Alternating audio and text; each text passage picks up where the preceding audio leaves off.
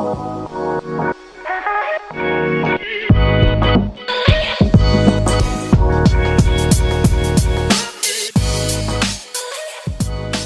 everyone, Sean Lane here. Welcome back for another episode of Operations, the show where we look under the hood of companies in hypergrowth.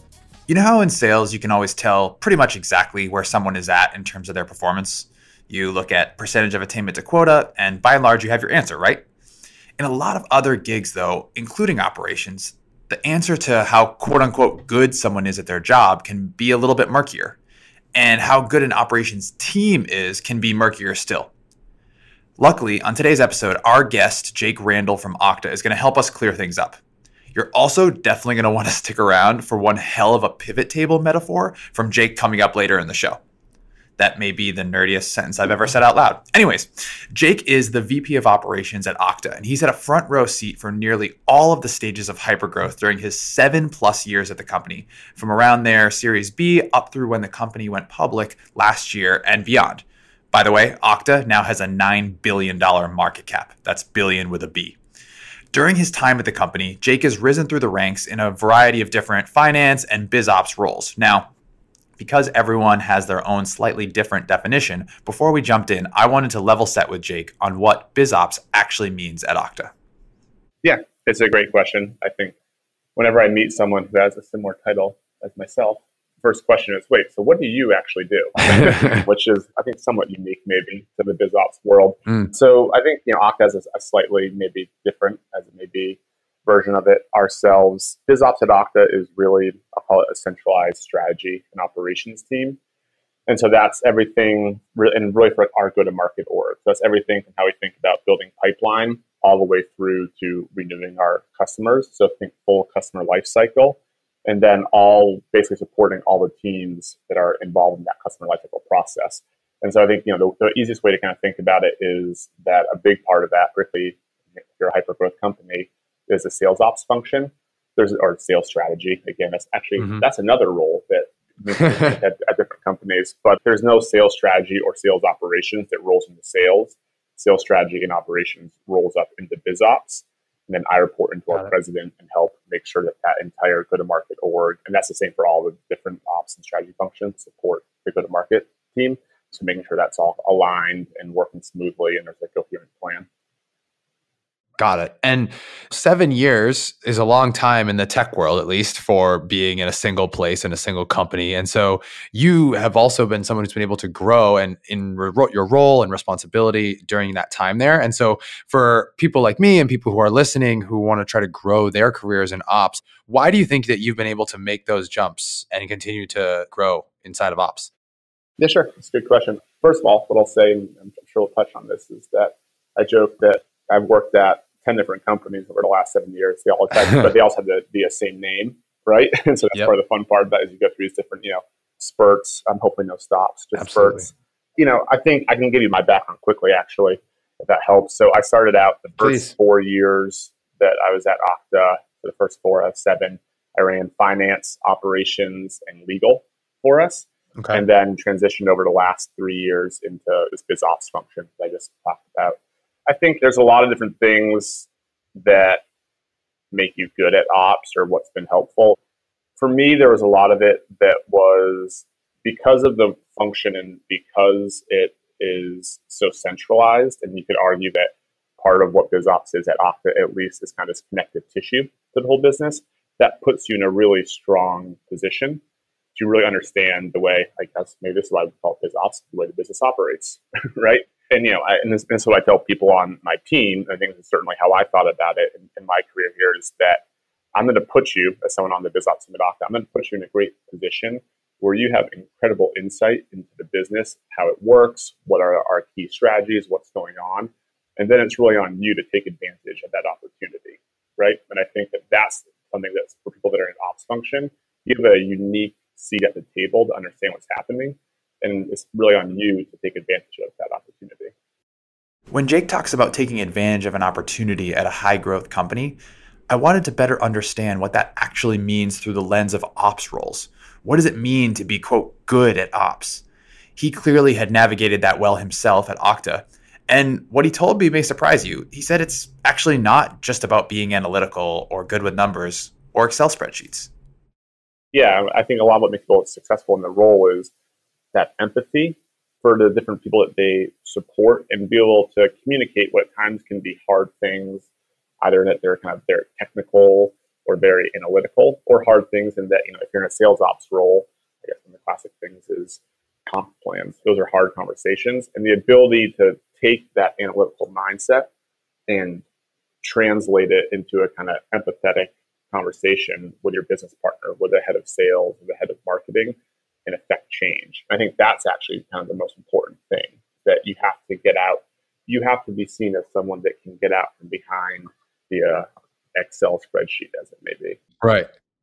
Yeah, that's what I was just going to say. Like, you know, okay, I want to be empathetic. I want to do that. Like, how do I do that? I think a lot of that does come from just getting out from behind your desk or the spreadsheet, whatever it is you yeah. want to say, and actually getting out there and having a real perspective on what those people are doing. And I would mm-hmm. imagine that during those first few years when you were doing finance and legal and things like that, that gave you a pretty unique perspective that I would assume, like correct me if I'm wrong, is that helps you in your job today. Yeah, absolutely. I mean, I think the one that was probably most important was that legal function. As a caveat, I'm not a lawyer. um, what's this saying? Disclaimer, we got it. where are those ads? It's like, I'm not a doctor, but I stayed at a Holiday Inn something like that. Remember those ads? Oh, yeah, yeah, yeah. yeah. I think so. Yeah. yeah. I, I did say, I stayed at Holiday Inn yeah. Night. Yep. So, anyways, as is the nature of any good startup, people get to do lots of things they shouldn't otherwise be, be doing. So one of those things for me was yep. running our legal team, and I somehow convinced actually a really great legal team that's still here to come on board to help me with that. But part of that was that because of that function, I would go on site with our chief revenue officer, and I was somewhat his right hand person, helping to work through these complex contracts and you know both commercial negotiations. I actually still own our deal desk here, so pricing and packaging and deal structuring for the commercial parts of it as well as the legal parts to getting some of our largest, most important companies when we are in that kind of Series C, Series D round when you're really trying to get some momentum mm-hmm. going. So things like that, again, I think you know that's probably somewhat of a unique experience, quite frankly, that I got here. Building those connections that Jake is talking about, whether they be with sales, marketing, customer success, that is one of the, my favorite parts of my job. Let's face it, even if you're not in ops, the way you're perceived by the people you work most closely with is going to have an impact on how much of an impact you can make. Where things get more interesting, though, is that in ops, you can't just spend all your time developing relationships with people outside your team, right? You have to spend time with your own team and you have to think about them as well. So I wanted to learn how Jake had set his team up for success. So the way we're organized is I'm actually the only person that has biz ops in my title. So I have a head of deal desk, I have a head of sales strategy and operations, I have a head of partners, I've got the head of professional services and customer success, and right. But they all, I think, what's really key is that I guess the point of this connective tissue is making sure that everyone understands the other parts of the business. And in turn, I think that's a lot of what, as a leader of BizOps, trying to focus on is that you may be in charge of deal desk since we were talking about that. But you have to really understand mm-hmm. the sales strategy side of the business and you have to understand the professional service side of the business because what you're really trying to do is create an efficient go to market. And so just find those right. connection points, understanding people that have this kind of basically having a team, I guess, that can work to find those points and therefore figure out how to create efficiencies and how to create that kind of scale and leverage. That's a lot of what BizOps is doing, is trying to create scale and leverage in the business. And so people that think outside the box, people that think outside their function is really critical. Finding connection points to create scale and leverage. If you take nothing else away from Jake's team today, it's that finding connection points to create scale and leverage. But I wanted to illustrate this point further. So let's dig into an example pipeline. Yeah, you know, marketing does a ton of pipeline build for us. But when we think about pipeline, it's not a marketing thing. There's partners that mm-hmm. bring us into deals. There's AEs that can do outbound. There's customer success reps that can find the cross sell when they're in there doing the QBR with one of our existing customers. And so it's really also, it's funny to make jokes about Excel and whatnot, but we've always kind of thought of it I think a pivot table, I guess if it's an ops podcast, optical, we all know what that is, right? Most yeah, I think we've got most people know what a, what a, pivot table is in general, but like it's this ability yep. to, to take the idea of marketing and sales and all these what historically have been at times siloed functions in their own kind of thing, and how can you pivot that and look at it differently and say it's, it's not about marketing or sales or partners or whatever it may be, but it's about how do we generate demand in our business and that's a mm. much bigger, broader, interesting way to think about it, in my opinion. And because you're thinking about how do we all work together? How do we all play a part in this broader concept of building pipeline or building demand? And so I think that's mm. a lot of to what I try to think about with the team. And I think how we've thought about it in general over time is kind of shift the uh, lens on how you look at some of these common problems. Yeah. So let me just kind of regurgitate that back to you because I think this is an awesome takeaway and I want to make sure that I'm getting it right. But basically, you're thinking about ops as that pivot table where you can give the right lens back to not only those key stakeholders that traditionally you might think, you know, okay, marketing cares most about pipeline, but instead, using that as a lens to be able to make it more of like a company metric or a company topic and get alignment around that thing. Absolutely. Yeah. So you said it much better than I did. but that no, is, no, no. But that is, but, but yeah, but that's absolutely the idea that like there's pillars, I'll call it, of how you go to market. If ultimately mm-hmm. what I would call biz ops at Okta is kind of your go to market strategy and operations. There's pillars of that go to market strategy, and you need to get everyone to have, feel some ownership in that.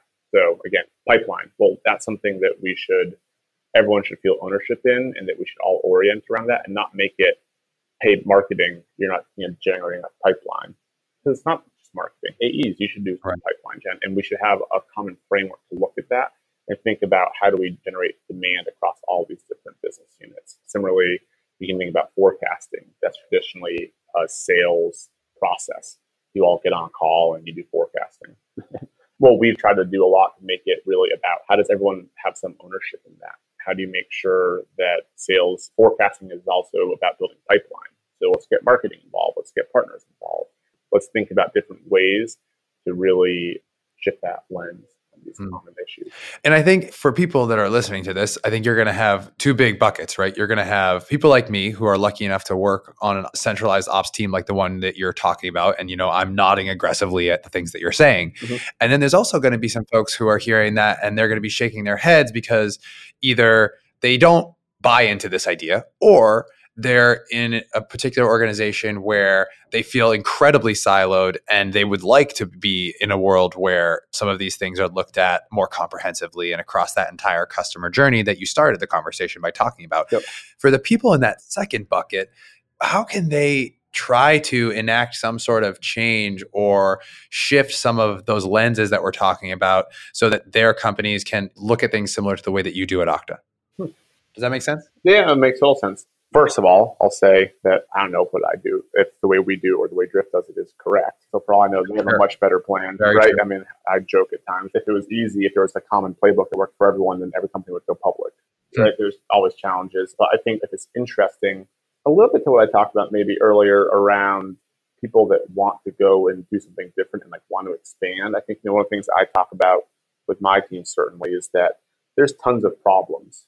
Every company has lots of problems God knows that the majority of my job at this point is turned into people just calling me with problems. No one ever calls me with good things. Everyone else just calls and says, "Hey, I want to tell you how messed up this is." No one ever says, "Hey, let me call you and say this is working perfectly." um, but so yeah. there's always problems. Thank you so much. Yeah. You're doing a hell of yeah, a job. Yeah, no, it's like, yeah, this is broken. What's happening here? But um, there's always problems, and one of the things that I joke about is that everyone's actually just looking for someone to show up with the PowerPoint and explain how we can fix it. And what you find, I think, and it's a little bit of kind of what makes someone successful in biz ops, back to the earlier conversation, people are actually pretty open and welcome to new ideas. And you'll never get, assuming you work at a good company with a good culture and a good boss, you're never going to get in trouble for showing up with a new idea and a new way to kind of look at things. And if you can say, hey, this is a problem, here's what I think this is, why this is impacting us in this way, here's a potential solution to it.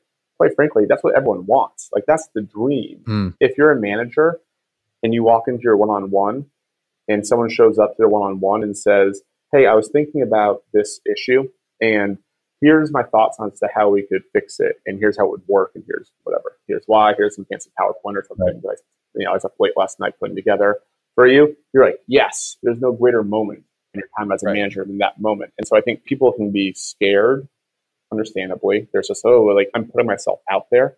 I'm going to put my, my, mm. my kind of neck on the line. I'm going to offer up something new and different from what we've done in the past. But I think you should just feel, if you actually believe that's the right thing to do, you should feel confident in that. And you should, and I would also just encourage people to understand, like, that's what everyone wants. And if that's, and if the, someone, the yeah, that's the whole thing. It's like someone show up and say, hey, I think we could do it this way, and like, wouldn't this be cool? And then you should be, you know, it might not work. God knows I've come up with ideas that people are like, that's a terrible idea. What were you thinking? but I, but I never get in trouble for coming with it. You know, you should never feel anxious around asking about it or proposing it. So I think it's just really just being comfortable with that and thinking about how to, again, if you're in an ops function, you probably have great purview over the business. You can see these issues. And so take comfort in the fact that people are actually looking to try to bring these things to light and propose new solutions. Right. And I think half the battle on that too is just realizing that you do have yeah. that purview, yeah. right? And taking a step back and realizing the fact that you have this exposure that is unique and you have a perspective that is unique. I feel very lucky that I get to have conversations like this as a result of doing this mm-hmm. show. But I also think one of the reasons why we wanted to do it was the fact that I personally, at least, and maybe I'm not looking hard enough, couldn't find a lot of resources that were like this out there for op specific people. And I'm curious, am I wrong? Like, where do you go to try and get better? That's, that's a great point. Um, I'm now I'm kind of racking my brain. where, like, what resources are out there? Um, I think I'll tell you that I agree. There's not a lot of resources out there like this. I've gone to happy hours or whatever. I think a lot of the sure. resources become networking, I guess within you know mm-hmm. this kind of sub industry or whatever you would call it that we do. I think what's funny about it is there's, or at least my own take on it, or what I've seen is there's lots of resources out there around how to think about setting like a pipe gen target. Lots of resources about how to you know mm. run a forecast call or what cadence you should set up as a sales ops team. But you know how to think about different ways to affect churn or whatever it may be. If you want to think through the entire mm. customer lifecycle there, those are all very tactical things, which are super important you know, and there's stuff out there, but I think the idea of how do you look at it at a more broadly, which I think is you know this idea of again biz ops, and is seems to be more where the operations function is trending over time. There's not a lot out there around that, so I think it's a super interesting topic. I'm trying to put something together on it. Before we go, at the end of each show, we're going to ask each guest the same lightning round of questions. Here we go best book you've read in the last six months? I just read a book called Arsenal of Democracy, which is about the industrialization of America to get ready for World War II.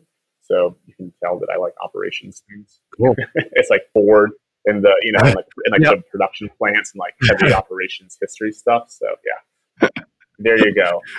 you passed the test. Yeah. What is your favorite part about working in ops? It's you could probably guess this also, given what we just talked about. But it's just all the exposure that you get. It's the people that you get to talk to and meet, and the way you get to try to you know solve problems across the business. Least favorite part about working in ops? All the problems that there are to solve, and all the bad conversations you have. Someone who impacted you getting the job you have today. So the way I got my job, actually, there's a woman, Julie. I was actually in Boston. I grew up in Boston, where Drift is.